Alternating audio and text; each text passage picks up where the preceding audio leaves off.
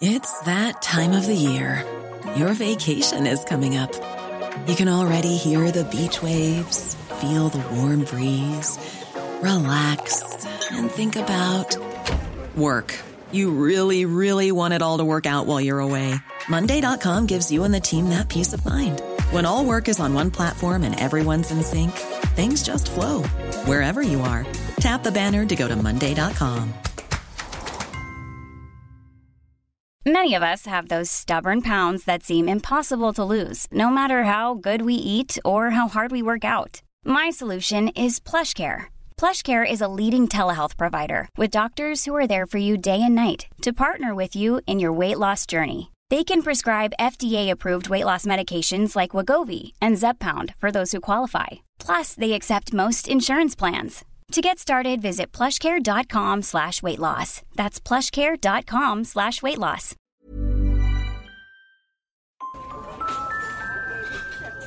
You're listening to Adrift with Jeff Lloyd and Annabelle Port.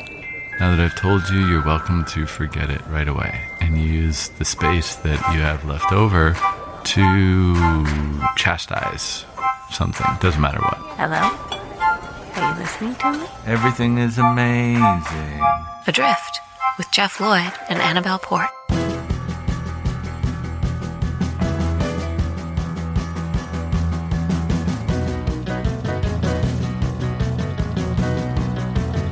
Hello. Hi.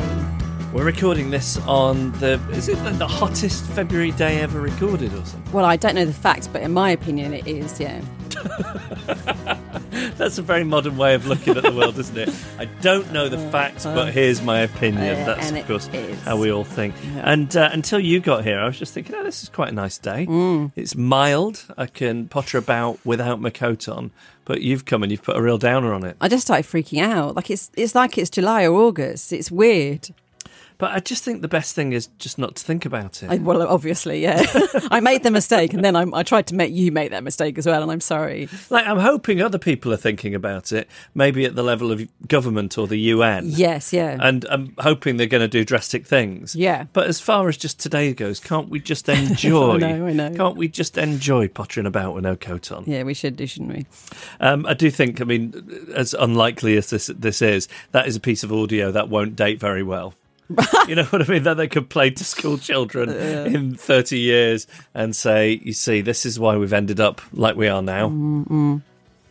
Living in tunnels Yeah. under the earth or wh- wherever they are. Because they were just enjoying it while we burn. exactly. Um, so I, I had a funny thing happen to me before. I went to the, the local bakery, and the reason I was going there is going to get a slice of pizza for my son. Don't judge me. I'm not judging you. It's a nice local bakery. It's not like I'm giving him a full Domino's every night. Stuffed crust. Um, but he, he just really loves this particular pizza, and I thought I'll get him that for his lunch.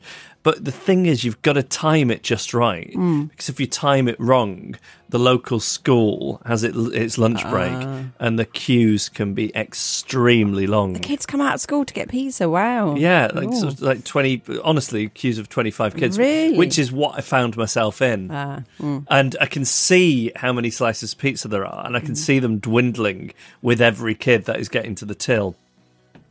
Anyway, I'm count- I'm doing I'm doing some calculations, and I'm counting how many school children are in the queue ahead of me, Mm. and how many pizza slices there are left, hmm. and I figure out that even if every kid in the queue has a slice of pizza, hmm. there'll be one left, Oh, okay. and it's going to be fine. Right. So I'm just standing there, not enjoying being in this long line, but n- knowing that it's ultimately going to be fine. Hmm. Until three schoolboys come in and join their friends in the queue ahead of me. Oh dear. Hmm. So that means there'll be no pizza for you. exactly. So what did you do? Didn't say anything. Oh. Would you have said anything in that situation? They look scary? Well, I just think everybody and everything looks. I think I could probably have it out with an amoeba, but apart from that, like everything is scary to me. Well, then for you, of course, it was the right thing to do to say nothing. But we all want to know: Did you get the pizza? No, I didn't get the pizza. The there was pizza, gone- pizza was all Oh, gone. your poor In fact, I, I, I, son. I, left Oh. the queue because I knew it was it was now a, because that's what they were all eating. I thought this is now a, a futile exercise.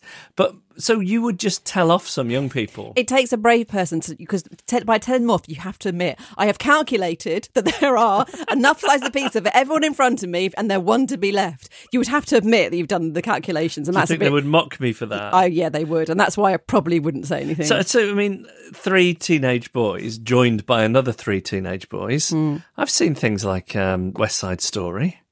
It could have easily turned into a rumble. I don't want to rumble. you did the right thing. But I mean, how would you go about it even? Uh, oh, excuse me, I'm just going to role play here. Uh, sorry, um, I think you just pushed in. You see, this is where I think our generation we just don't we don't have the authority. I think if your dad or my dad or my my mum even who is quite you know she she's um quite a timid person in her way. Right. I, I just think they have a certain au- authority to be able to tell off young people. We don't have it. We don't have it. No. We just assume that they are going to be physically stronger than us, Yeah. or they're going to say something back to us that's so humiliating we're going to shrink, shrink away. So our sons go with that pizza. Yeah, exactly.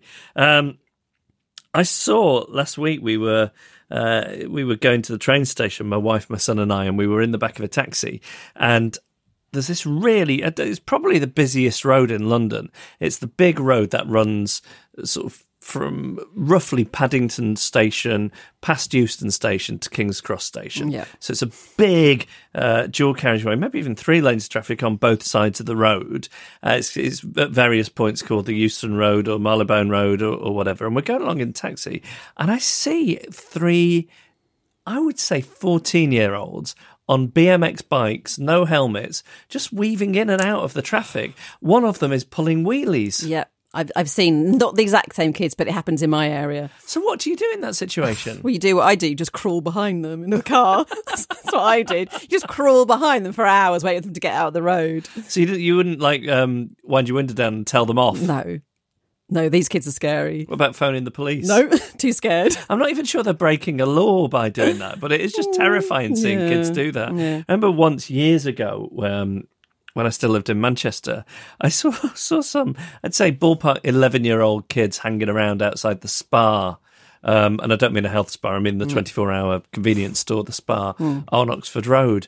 And it troubled me. And it was about 10 o'clock at night. And it, it troubled me so much that I rang the police just to say, I don't know if this is the sort of thing that I should be letting you know about, but there's there's three three young kids, probably ten or eleven years old, outside the Spar. Because what were they doing in the city centre? Do you think the 10 police? o'clock at night. Do you think the police hear the words? I don't know if this is the sort of thing I should be calling about, and immediately Shut mentally down, hang shut up. down. Yeah, Yeah. But my ex girlfriend gave me such a hard time Oh. for it, saying that. I mean, at that point, I would have been twenty five, Mm. and I'd become a curtain twitcher, phoning the police because some young people were loitering. Is it any wonder I've turned out like this? Mm. Computer sounds are awesome. Jeff Lloyd and Annabelle Port. Adrift. So, time to hear from you your stories of just basically trying to bluff your way through life when everybody else seems to have had the instruction manual in advance. Uh, let us know if you haven't already sent your story yet. Uh, let us know about your own failed attempts. It's hello at adriftpodcast.com. First one comes from Brazil, from Fernando in Porto Alegre. I think that's mm. how you say it. I don't know. He says, This is one of the most stupid things I've done. It makes me die inside each time I remember. So I write this quickly, like pulling a band aid. I can tell you exactly the time. It was the morning of the 26th of March, 2012, the day after an epic Roger Waters concert in my hometown. I was not in a nice mood because all my co workers were talking about it non stop, and I missed it for some reason. One of them was this guy who I greatly admired. He was born with a congenital muscular disorder that, in most cases, means moving around in a wheelchair, but with the insane amount of physiotherapy he went through, he was able to walk with some difficulty. I was working in this company for only a couple of months at this point, but was already impressed with his great attitude. Even when the team decided to walk to a restaurant further away, he was clearly making an effort to live a normal life, so I was determined to just treat him like everyone else.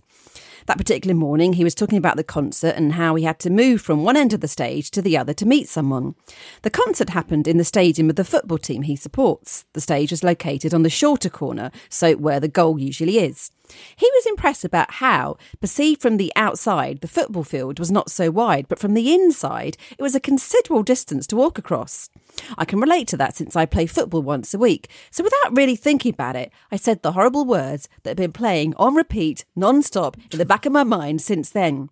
Yeah, have you ever tried a corner kick? It's really hard to get the ball to the goal. Ah, Mid sentence, a more reasonable part of my brain triggered the alert. There were countless, countless messages dispatched to whichever part controls speech. Unfortunately, they were ignored. If only there was a red button they could press to shut down so I could fall to the ground before finishing the sentence. There was not. The group was silent for an undetermined time. The smile slowly faded from his face as he responded in a low voice. No, never tried. Oh God. Needless to oh, say, I quit not long after. I have since focused on the inner part of inner monologue. okay, let's go on to Joe. He says, Rewind six or seven years. My wife and I had moved out of London into the leafy, more laid back town of Hartford. Hertford, Hartford. I think it's Hartford. Hartford. I lost you- my I lost my bottle after I said it. It is Hartford, isn't it? Oh, isn't it in Hertfordshire though? That's this is a confusion. No, it's No, Hertfordshire. Course it is. Stop trying to trick me. Hartford Yeah, in Hertfordshire. yeah. We moved into a tranquil little road where everyone knows everybody. We had made a few local friends and always said hello to anyone in the road, greeted people in the pub, and the arrival of our little girl Matilda ensured they were known that we were known by other similar unprepared parents. The neighbours on our side of our semi detached were pleasant but a quiet family. A couple in their 50s, two teenage, two teenage kids, all very polite, wouldn't hurt a fly type characters. The dad loved to hand wash his car at the weekend. He enjoyed cycling with his friends at the weekend in his lycra. I'd occasionally engage with deep, insightful conversations such as, Where did you go today? Or, What a beautiful day for a bike ride. Although never stimulating conversation, it was the courteous type of chat that you're meant to have with your neighbours. We knew, however, that we were never destined to have a deep and fun friendship with this family. We were miles apart. Now, we've always loved to party. And though we'd moved out of London and had a baby, we were not going to stop having fun. Plenty of nights had come and gone in this house where friends would come for the weekend and return after a jolly old knees up.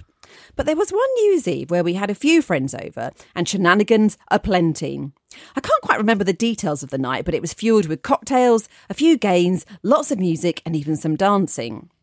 My wife and I share the view that Christmas trees should be natural. We love the smell, the ritual of going to get one, picking the best liquor, and always thinking how expensive they are.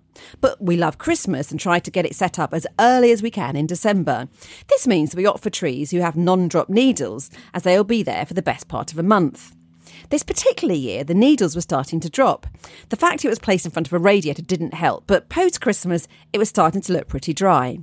At some point during this New Year's Eve party, suddenly it became abundantly clear that our next game simply had to be Christmas tree jumping. this involved jumping into the Christmas tree. Great fun for all, a fabulous bit of festive fun, and soon after all, we all ended up sleep asleep in the house. Come the next morning, our daughter woke up early, so after only two or three hours sleep, I somewhat erratically climbed out of bed and took her downstairs. The house had all the hallmarks of a post party bash the empty bottles, cans, pizza crusts, scent of Red Bull with spills throughout. And there in the corner was the poor, poor Christmas tree, completely naked, with a circle of its needles now all on the floor surrounding it. With Matilda now happily watching Peppa Pig, the clear up had to start. Wearing a dressing gown, hair everywhere, looking pale and shaky, incredibly hungover, and ready to fall over at any point, I decided to start removing the party ovens into the bins outside. On exiting the front door, immediately to my left was the neighbour dad. Although I couldn't bear to engage in any type of communication, this was a situation that I couldn't avoid. Morning, I probably offered too confidently. Happy New Year exchanges followed, and that was as far as the conversation would go. But being the caring neighbour I wanted to be, I thought I would go one further and apologise for any noise and disturbance from the previous evening. Sorry about the noise last night, I said. Ended up being quite a night. Just have to clear up now. There are needles all over the floor. With that said, I gave one last pale, gaunt looking half assed smile at the neighbour and went back inside. After about 30 seconds, I suddenly rewound the conversation in my head and the gravity of what I had just said hit me. I couldn't run out again and explain myself. For starters, I couldn't run. I could barely speak without wanting to be sick. I would just have to accept what I suggested, and that from now on, in my neighbours' eyes, we would be known as the junkies next door. my wife, who heads up early years at the local school, was seriously unimpressed when I owned up to my faux pas. From then on, our relationship with our neighbours remained distant at best, and the pleasantries became less frequent, and we saw less of them as they tried to avoid us. Two years later, much to the relief of our neighbours, we moved a few, few rows down, and they probably have a lycra wearing, very respectable family living there now who they can wash their cars with in tandem. Every now and then, I see the neighbour mum or dad on the train, and I think it suits all of us to pretend that we don't know each other and pretend we have never met. Oh, that's so, uh, you got anything like this for us? If so, send us the email. It's hello at adriftpodcast.com. Um, happy birthday for all of you who aren't listening, and those of you who are, you're in on the joke. Great, good work. Jeff Lloyd and Annabelle Port, Adrift. Thank you. If I'm not very much uh, mistaken, it's time for part seven of ways in which you're not a fully functioning adult. It, it is, yes, part seven. The voices in my head that belong to another terrible person. so I'm going to give you a scenario and then say what I think goes on in a normal person's head. Yeah. And then I'll tell you mine. So the scenario is someone is in the supermarket, they're reaching for something on a shelf and they accidentally brush the arm of a stranger next to them. So the normal person would go, sorry. And then their internal voice would go, right, what do I need to buy next? If it's me, I accidentally brush the arm and then I say sorry, and then my internal voice says, not sorry. no matter what I've done or how massively at fault I am. And it is totally involuntary. I really am sorry. I do not know who this terrible, petulant person is who is in my head saying, not sorry. Another similar one. So, same situation, but someone else brushes my arm and they say sorry. And I smile and say, that's okay. And then my internal voice goes, you will be. You will be. Sorry, you will be. Does Grant Mitchell live in my head? It's not like I then follow them out and then use my trolley to repeatedly ram them into a wall. Like, why does my brain say this? It's not me, but I can't stop it. If anyone asked me to do anything, say something as tiny as passing me that pen that would involve just a tiny bit of arm movement on my behalf, and they'll say, Could you pass me that pen? And before the muscles in my arm have had time to respond, my brain has said, Do it yourself. when my son was born, he had a tongue tie. So when that bit of skin under the tongue is too short, so the tongue can't move as well, and it can affect their feeding. So I had to go to a tongue tie clinic at the hospital to see about having the tongue tie cut. And so she could assess how bad Rudy's was. The very lovely nurse asked me to breastfeed him. And as she said it, the voice in my head went, "Do it yourself." Do yourself. How is she supposed to do it herself? You hear a lot about people's inner voice being very critical of themselves, less about ones where the voice is really critical to others. To be very clear, I have both, very much so. I want to have a brain scan because maybe there's a worm in there or something. Like maybe something I ate in Mexico or something. I don't know. When my, whenever my boyfriend does something to annoy me or I don't like, which is around about 39 times a day, that worm immediately pipes up with, oh, I think that's it now. As in, it's over. Like, this could be something as small as the 18 times a day he spills water on the floor, even though he's often nowhere near a water source at the time. I, do not know how he does it. I'll be in the kitchen with a totally dry floor, and he'll come in and put something in the bin or get something out of the fridge, and I'll look down, and there'll be some water on the floor somewhere. Like I, I'm convinced that he leaks. It drives me insane. I probably spend about 30% of my day on my hands and knees drying up water spills. Anyway, it could be something as small as this. Like I see the water, my brain goes, "Oh, I think that's it now." Even though, of course, I'm not leaving him for the small water spillage. Like I'm rational enough to realise that most people think wouldn't think this is a good reason for leaving someone. Or it could be when he does something massive. Like a few months ago, there was a bag of Revels in the house. The bag of chocolate with all the different flavours got orange, coffee, raisin, the malty one, the toffee one, the chocolate one. I always feel that last one like needs to get like it's a bit of its own personality there, a bit of USP.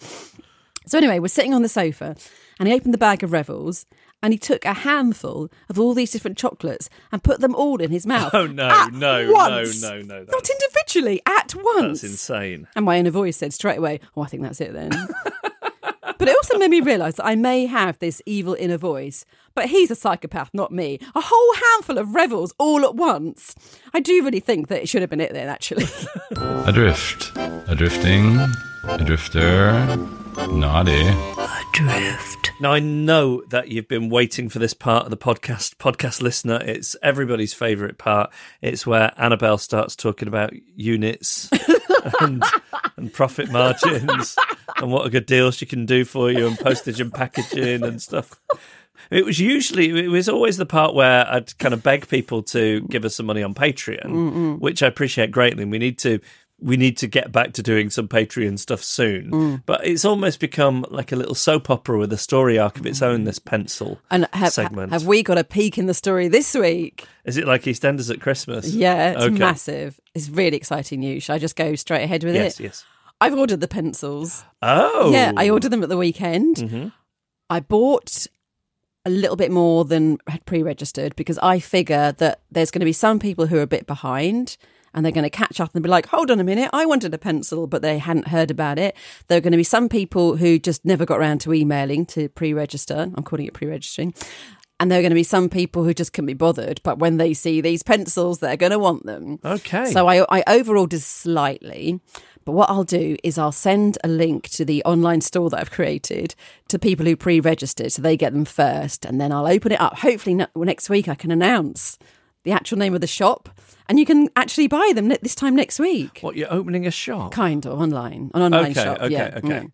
And it's got its own special name that you've dreamed up.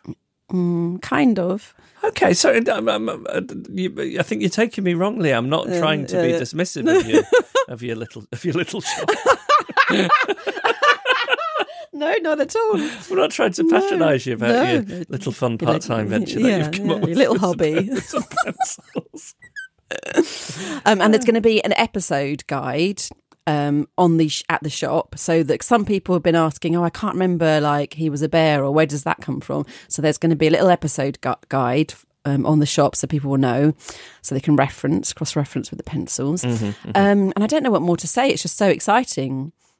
But if so, so if I wanted to buy a pencil, and I'm very much hoping that I'll be able to, you know, I don't, I don't want to. Um, think in a pub they call it drink the profits, don't they? Yeah, I yeah. don't want to uh, drink the profits, but I would like a pencil of my own. You're looking at me like, well, No. I maybe do you a discount. I'll do your cost price.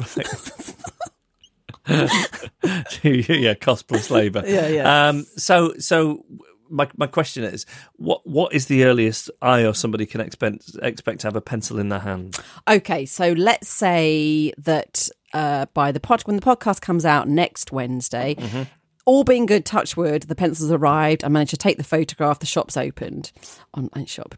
If the shop is open next Wednesday, you can place your order then and there, and I will endeavour to get them all out over the next few days. Oh, so it's, it's, it's there's not like a big lead time with these pencils. No, I, I, they're going to be delivered to my house. This huge box of pencils, and then I would just like individually send them all out. This is yeah. extremely exciting news. So, um, So to be clear, they're not made to order. Yeah. I've already bought them. Right. So please, please buy them. and what will the opening hours of the shop be? Have you decided? I think I'm going to do 24 hours. Oh, yeah. 24 wow. Hours. Very modern. Yeah, yeah. 24 7. Are you going to have a helpline people can ring at any time of No, day or night? no, no. There might be there might be a contact. but, So, uh, so what we're hoping is it's the grand opening of the shop next week. I'm fingers crossed, touchwood. If they arrive in time, then yes, Well, what if you? I mean, what if Uh, we tried to think about somebody we could get to open the shop, cut the ribbon? that'd be nice, wouldn't it? Yeah. Yeah, you got anyone in mind? Minu? Uh, that's our old news agent. Yeah, that's exactly who. I was, I was about to set you a challenge to get it to be Bradley Cooper or somebody. But I mean, you know, let's- it will it will end up being Minu. So why don't we cut out, cut out all the faff? yeah, there you go. You're adrift. Jeff Lloyd and Annabelle Port. Everything that you always wanted, and a friend that was with you all the time, who is also watching you closely, judging. I've said to you before that um, our, our family we avail ourselves of the facilities at the local leisure centre. Yeah. Now, I avail myself of the cafe. I don't do any exercise or use any of the uh, sporting equipment. No, of course not. And my little son goes to the creche there um, for a couple of hours, sometimes a couple of times a week. And my wife often goes there to work out. Now, as a parent, there, there is, I think, a very clear area where you are expected to park the pram, Right. the buggy, mm-hmm. the stroller, Yeah. the trolley, as my mum calls it. Trolley. Yeah, Oh, nice. Yeah, um, because do you know? Do you know how I know this? Mm. Because everybody puts their prams there. So it's obvious. Yeah. Okay. Now, my wife, however, like I, I will go and meet her at the cafe there, mm. and our pram will just be parked in the middle of a gangway. Close to where people queue up to get things from the cafe, mm. sort of not quite obstructing people, but mm. all almost. Mm, and do you know? Do you know what there aren't What? any other prams in that area? Okay. Right. So I have commented on this on a number of occasions, and she has has not taken it well. Okay. I went to meet her there the other day. Our pram nowhere to be seen. I said, "Where's the pram?" She said, "Oh, it's over with all the other prams." Okay. I think this is great. It's it's a little victory. Yeah. I said, "Oh, so you you finally you finally understand that that's not an appropriate place to leave the pram?" Yeah. She says, "Yeah, uh, Becky had a word with me about it and made fun of me." Well, a friend. This is her friend, is it? Yes. Right. So here's the thing. Oh, I see. Yeah. Okay. Yeah. I have pointed Yeah. this out for some months and been ignored Hmm. and been a little bit mocked. yeah. Yeah. The second her friend Becky says something about it, Hmm. she she she changes the behaviour and and you know sees that she's in the wrong. Hmm, How am I supposed to feel about that? I find out on this week's The Incident.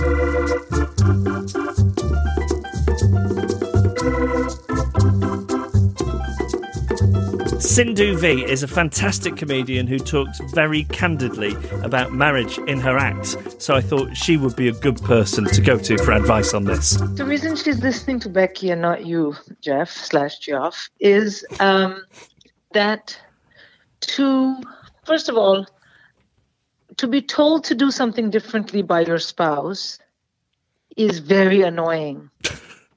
is very annoying because you know being married really ultimately just finding your way in what is just one very long uh, power struggle. That's just what it is. That's you see what I'm saying? So once once once you understand that, then you realize if you're in a power struggle and the person that you're struggling against or struggling with or you know, you have to win. That's basically the way it goes. And then they point out something you're doing wrong. It's phenomenally annoying. Because Right. they're the last person who should point that out. Because because it because then immediately in the struggle you're down a few rungs. And so then what happens is if the same thing someone else tells you, that's easy because then it's just then it's just about the the facts. The facts are a pram in the gangway will trip someone up, don't do it. Easy. Yes. Yes, this When was my point. spouse- Yes, but when your spouse tells you, what you hear is, "Yo, idiot." Can you not see how harmful this can be? You probably don't see it because you're not really very bright. Because yesterday you did something else that was really. It comes with all of that. How is the uh, how's the power struggle going in your marriage? You know, we've been married 20 years. How many? 20. Wow. Yeah, 20. So we have our our battleground is very well set up.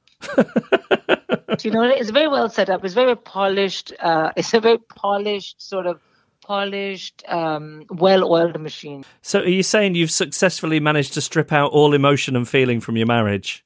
No, no, no. what I'm saying is that when we that, that when we venture into certain locales in our marriage, we know what what to expect. You know, for example, I think that my husband drives too rashly.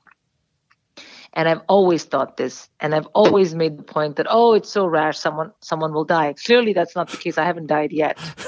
but when we get into the car and it starts, instead of going into it now, I sort of take a measure of the moment. I take a measure of the weather, who else is in the car, how I'm feeling about what's going to happen after we get out of the car, like are we going to dinner, or and how I've been feeling about what has been going prior to me getting in the car.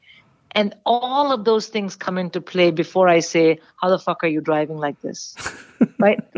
And the thing is, now it's a much more measured, this, yeah, you know, consideration about should I say it. But I'm going to say it still bothers me. Answer me this though: Would you ultimately feel vindicated and like you had s- scored a point in the power struggle if he killed a pedestrian? Not killed, but if she got taken, if, if she got taken into custody, I would. I will tell you that one time we were driving back from a party. He had not been drinking, and I was telling him he was driving too fast, and he took a turn, and for whatever reason, I think it was a light, and it had just gone orange red. The cops. It was three in the morning, and the cops started coming up behind us, and they ob- obviously assumed he was drunk, so there was a woo woo woo, and then they pulled us and they pulled us to the side. I opened my window and started shouting, "Officer, you have to arrest him! You have no idea how badly he drives." I was just shouted top of my lungs.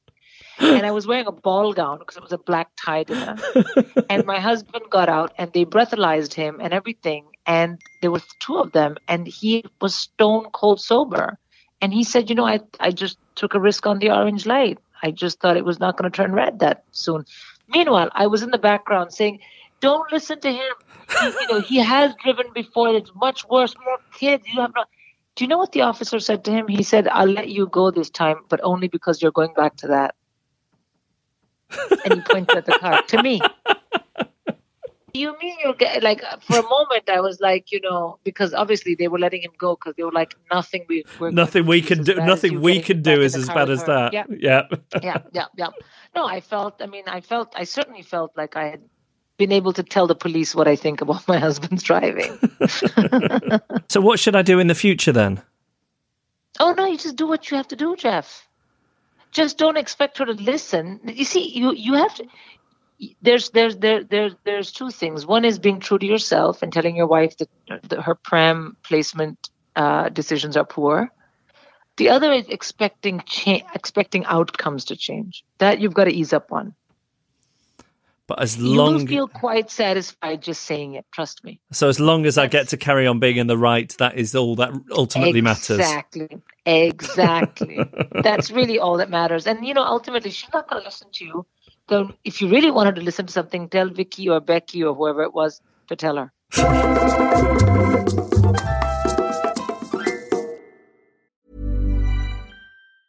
Hey, I'm Ryan Reynolds. Recently, I asked Mint Mobile's legal team if big wireless companies are allowed to raise prices due to inflation. They said yes. And then when I asked if raising prices technically violates those onerous two year contracts, they said, What the f are you talking about, you insane Hollywood ass? F- So to recap, we're cutting the price of Mint Unlimited from $30 a month to just $15 a month. Give it a try at mintmobile.com slash switch. $45 upfront for three months plus taxes and fees. Promo rate for new customers for limited time. Unlimited more than 40 gigabytes per month. Slows. Full terms at mintmobile.com. You will be reminded of this show and this feeling Adrift. when you wake up. Jeff Lloyd and Annabelle Port, Adrift. I was working in Manchester last week and a nice thing happened to me. I came out of a shop. As I came out of the shop, a young woman said to me, Jeff, I said, yes. She says, I listened to your podcast. Uh, shall we have an awkward interaction now? Oh, nice. And actually, I think I did did a very good interaction. or an awkward one, or Well, you know, I think I'm in it, so it's always going to be somewhat awkward. Okay. But I, you know, asked her what she was doing. She was buying a present for her girlfriend. They'd been together three months, and she wanted to mark the occasion. It was it was pretty good, pretty good interaction. Mm. Which I wondered if then that was disappointing to an adrift listener. oh, maybe she thought, oh, that's a bit normal. Yeah, Yeah, that guy seems socially competent. I'm sure nobody would ever think that. I mean, just to throw in a, a socially incompetent, uh, social incompetence, I can't remember her name, and I've been Oh. racking my brain. So I've made it a little bit awkward by admitting that. Back to your normal self. Yes. Good, good to hear. Yeah. Um, I wanted to put out a little appeal here. Uh, I don't know if anybody can help me, but it's it's an anniversary this week. It's a two year anniversary Oh, yeah. Of what? Of me falling out with William Shatner on Twitter. No, has it been yeah, two years? it has been two years because if you remember, it Wow. was t- towards the end of doing the radio show. Yeah. And um, uh, and and and at the time, I mean, this was a whole saga, and I don't know if I want to go into it too much, just because I think we've talked about it on the podcast before, so people might be sick of it.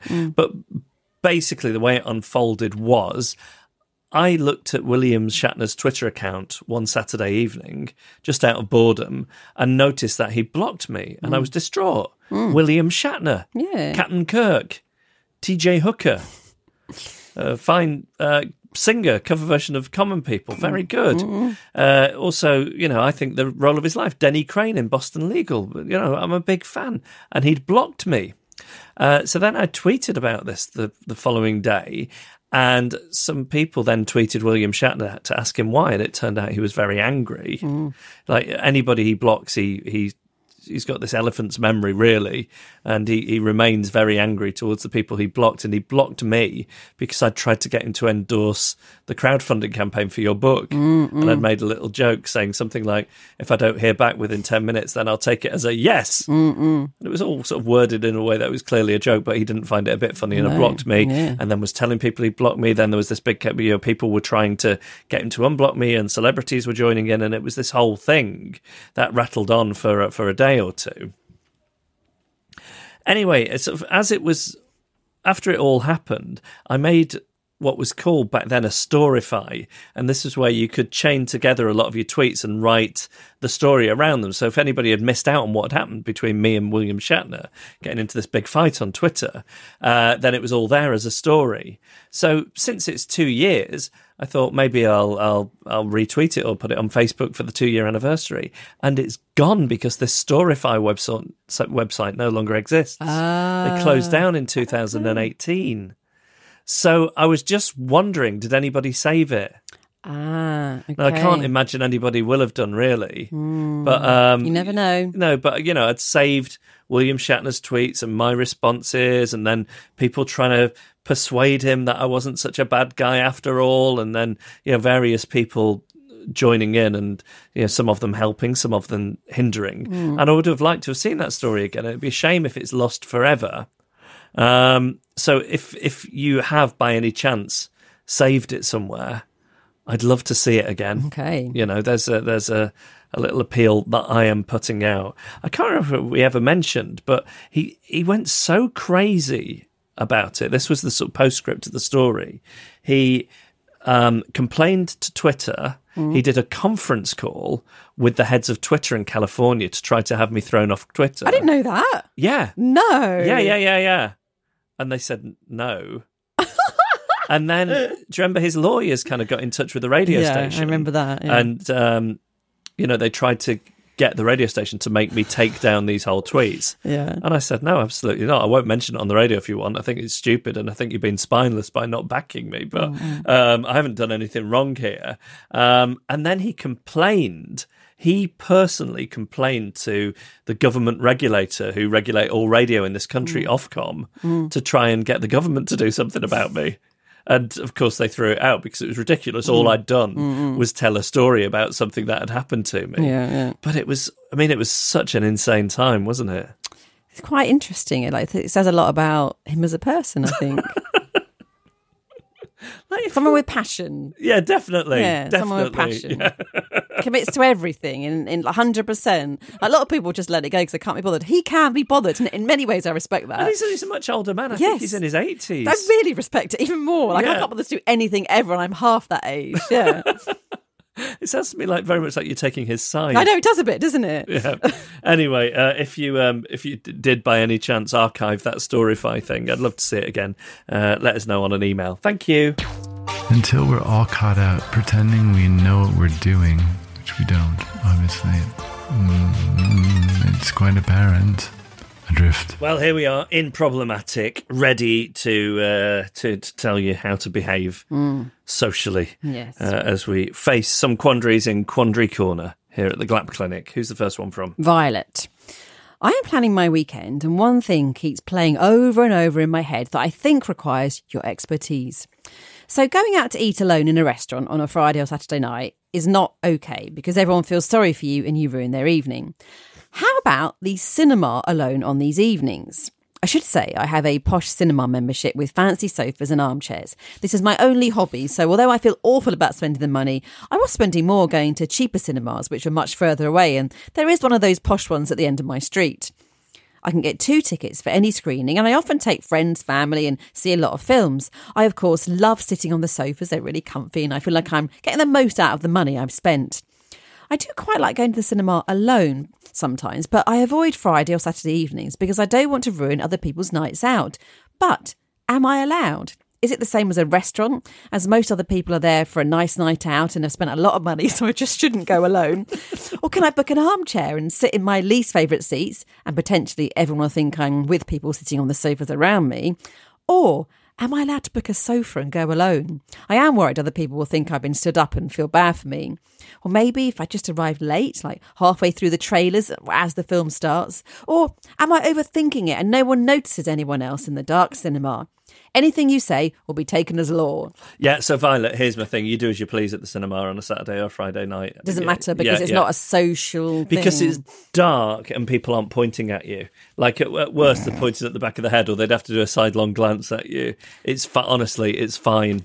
And can she book a sofa? Yeah, definitely sprawl out. Why not? Treat Well, this yourself. is like- this is yeah. great news for Violet. No, I, I really think, and you know, I- I've been in this position. I really think this is your reward for not being able to go and eat out alone on a Friday or a Saturday night. Yeah, yeah, yeah. Um, I do think you can like. I mean, you can go. For, I'm trying to think. What is the latest? Really, you can eat out alone on a weekend. I think lunch is fine, Yeah. and I think if you're out for a restaurant by seven, so like you know, if you do a quick six o'clock clock reservation, The early bird. that's kind of okay. Okay. depending on the restaurant. But the cinema, no, this is your reward. Okay. Yeah, well, I'm very happy fine, yeah. to go along with that. Okay. Good. Well, that was easy. Let's go on to Dan.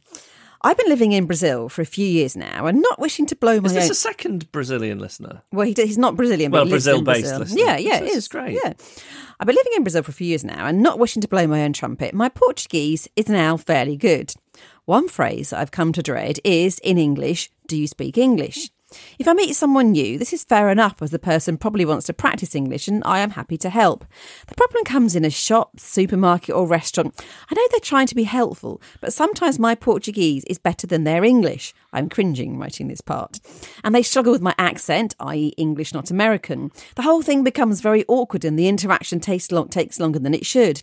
What do I do? I know how hard it is to learn a language, so I really sympathise with them. But sometimes it would be easier to just continue in Portuguese. Well, Annabelle, I feel this is very much your purview as a former English as a second language teacher and uh, a former, uh, you know, it's strange as it is to think now, but a sort of an adventurous spirit who would live in other countries. Well, I suppose if you put it, put it that way, then really, if they want to practice their English, they should keep the English as a foreign language industry alive and go and take a class. They, they shouldn't be practicing on you, Dan. So there's that point of view. Um, yeah, I, I think that yeah, I think you should be allowed to speak Portuguese if your Portuguese is better. But I think the problem comes with how to say this without upsetting them. Because he says he feels embarrassed even writing it down that his Portuguese is better than their English. To say it to someone's face, like, "Oh, actually, can we speak Portuguese? My Portuguese is better than your English," is would be impossible, surely. Yeah, yeah, yeah. Also, I mean, you could, I was going to say you could kind of pretend you don't speak English, but if they hear you've got an English accent to your Portuguese, mm-hmm. which I'm imagining that even if your Portuguese is really good, there's still a bit of an English accent because every people tend to still have a bit of an accent, don't they, when they speak another language? Yeah, you could say, "Oh, I've been here for ten years. I've forgotten it. I've forgotten English. Just forgotten it." You could, you could try it. You could pretend that you are a native Portuguese speaker who has had that condition where you have a bang on the head and speak with an accent. You know, like that. Is it a Welsh lady who speaks with a Jamaican accent? Yeah, yeah, speaks yeah. English with a Jamaican accent. Yeah, yeah, yeah. I mean that that would be uh, it'd be a conversation starter to say the least. Exactly. It would involve some lying, but yeah. No, should we just go with that? Yeah. Okay. great. Fine. Well, that that was uh, that was swift, wasn't Yeah. it? If you have a social quandary that you would like us to solve for you here in Problem Attic, then you can email us hello at adriftpodcast.com.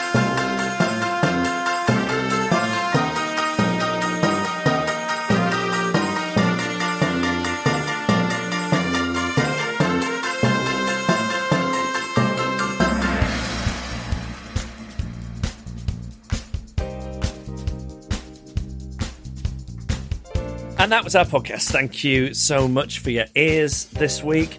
And share your story with us, please. Uh, if you have a moment that makes you cringe many years later, then tell us about that. Um, any stories of just trying your best to fit in with other people and behave like you would expect a normal person behaves in a social interaction and it's gone horribly wrong for you, then let us know about it. It's hello at adriftpodcast.com. Thanks to Man and the Echo for the backing music. Their new single is called A Capable Man. Do make sure you check them out. They're going to be playing some live dates too. Gig is always good for uh, a drifter, I think, because it's loud. You don't need to speak to someone. You've got uh, something to keep your attention the whole time. And go to that alone, right? Something to point at. Yeah, Yeah, def- yeah. def- definitely. Yeah, Yeah. I mean, point your eyes at. I don't mean stand and point. Um, anyway, Mac- Man and the Echo, thank you. Thanks to Emily Harrison for the incidental music during the incident. Vince Lynch and Simon Wilcox are our announcers and made our little idents. Patrick Gunning, Joanna Babu, plugged it all in and made sure it went. And it still does all this time later. Yep. Kim Rainey made the artwork, and Carla Gowlett took the photos. And I think that's about everything, isn't it? So, um, Annabelle, uh, can I leave the last word of the podcast to you? Okay. Oh, do it yourself. There we go.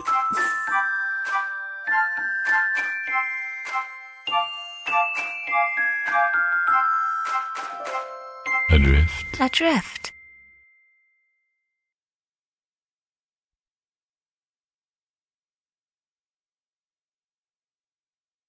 Podcation time. This comes from High Regent Helen, who says, Hi, Jeff and Annabelle. Hi. Hello from Germany. Hello. Oh, hello, Germany. Guten Morgen or Guten Abend, depending on what time of day it is. Guten Neucht? No. Let's say uh, uh, um, Guten, Guten Nacht.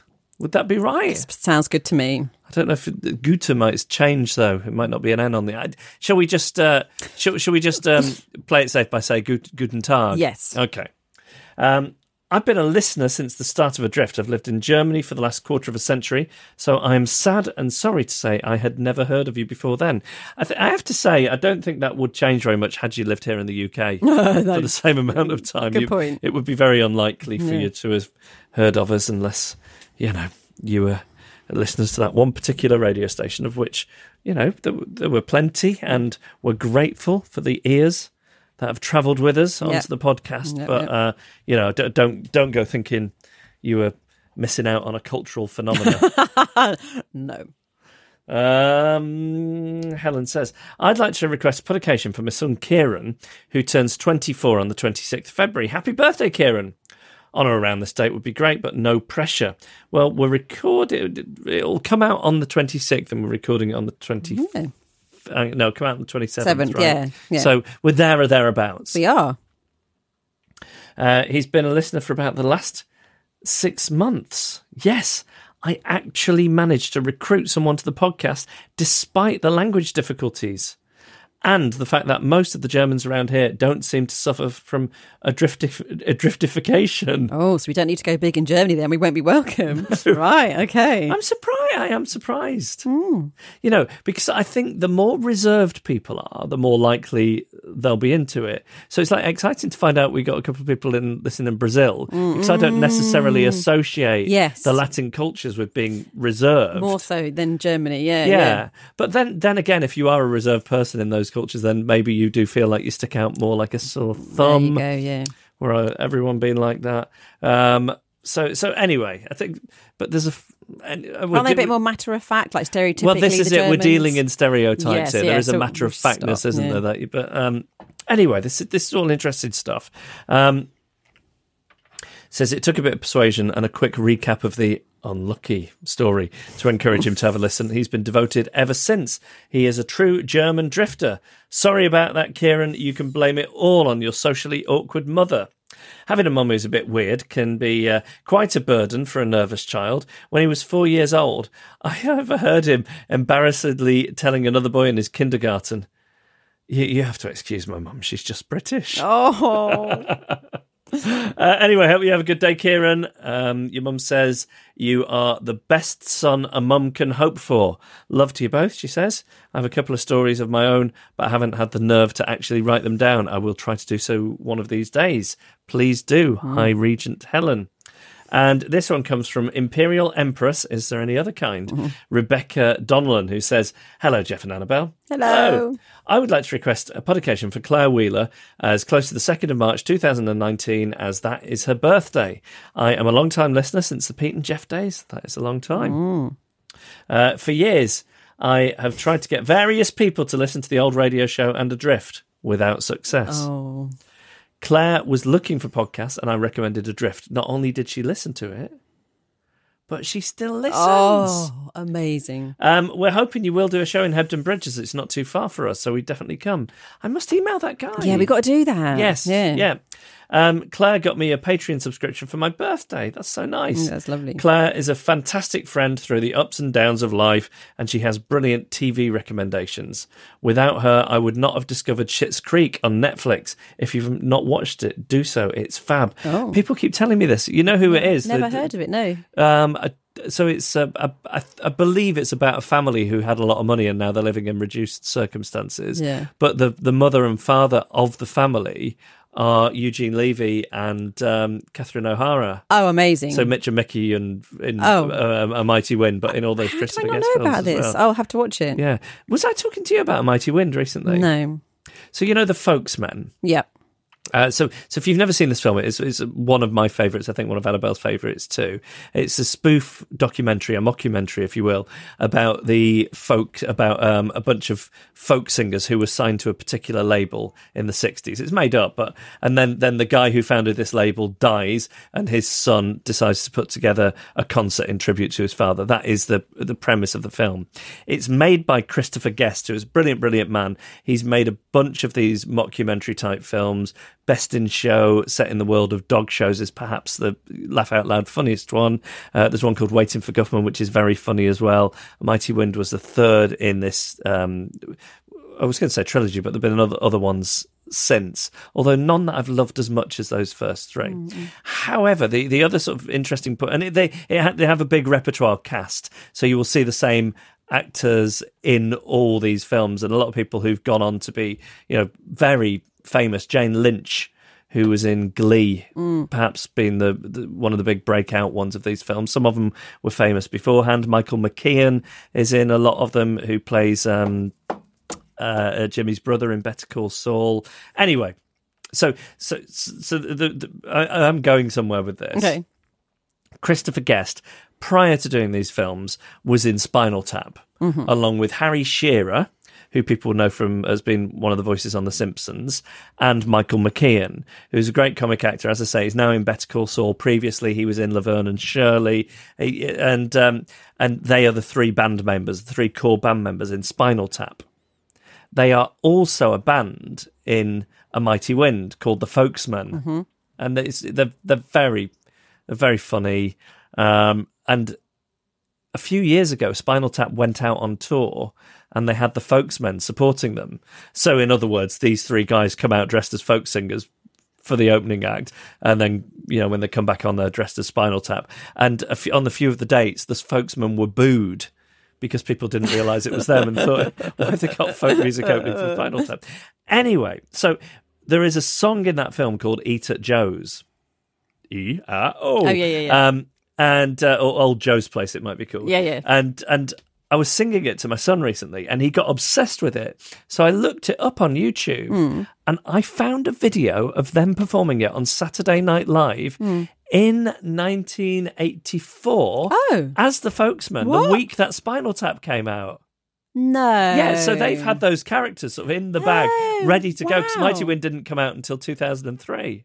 That's that's years. Yeah, yeah, yeah, yeah, Oh, yeah. And they had the song and everything. Wow. Yeah, yeah, that exact same song. That's Yeah, yeah. Wow. So I know that was a com- very, very convoluted way of talking about that, and I can't even remember why I started in the first place. Oh, oh Schitt's yeah. Creek. so Shit's A Mighty Yeah. Wind at the heart of that film are, I mean, there's sort of like Oh. a mm. Sonny and Cher type act, Mitch and Mickey, who have. You know, were boyfriend and girlfriend in the 60s and sang these romantic songs and then split up, and they're going to get together for this reunion. Will they kiss on stage? There's a pivotal moment in their biggest hit where they would stop and kiss. Will they do it on stage? That's one of the big plot points in the film. Um, anyway, it's a, gr- a great film, uh, just so so good, and they are the the the parents in Schitt's Creek. There, There we we go. go. Well, Now I have to watch Schitt's Creek, Yeah. definitely. Uh, so Rebecca Donlan uh, wishes happy birthday to Claire Wheeler, and uh, also, is it a birthday? Yeah, it is a birthday. Yeah. I thought I just made that up. Uh, happy birthday to Kieran from his mum, High Regent Helen, and that's this week's podcast. If you'd like a podication, email hello at adriftpodcast.com. Hi, I'm Daniel, founder of Pretty Litter. Cats and cat owners deserve better than any old fashioned litter. That's why I teamed up with scientists and veterinarians to create Pretty Litter. Its innovative crystal formula has superior odor control and weighs up to 80% less than clay litter. Pretty Litter even monitors health by changing colors to help detect early signs of potential illness. It's the world's smartest kitty litter. Go to prettylitter.com and use code ACAST for 20% off your first order and a free cat toy. Terms and conditions apply. See site for details. Even when we're on a budget, we still deserve nice things. Quince is a place to scoop up stunning high-end goods for 50 to 80% less than similar brands. They have buttery soft cashmere sweaters starting at $50, luxurious Italian leather bags, and so much more. Plus, Quince only works with factories that use safe, ethical, and responsible manufacturing. Get the high-end goods you'll love without the high price tag with Quince. Go to quince.com slash style for free shipping and 365-day returns. Imagine the softest sheets you've ever felt. Now imagine them getting even softer over time. That's what you'll feel with Boll and Branch's organic cotton sheets. In a recent customer survey, 96% replied that Boll and Branch sheets get softer with every wash. Start getting your best night's sleep in these sheets that get softer and softer for years to come. Try their sheets with a 30-night guarantee. Plus, get 15% off your first order at bollandbranch.com. Code BUTTERY. Exclusions apply. See site for details.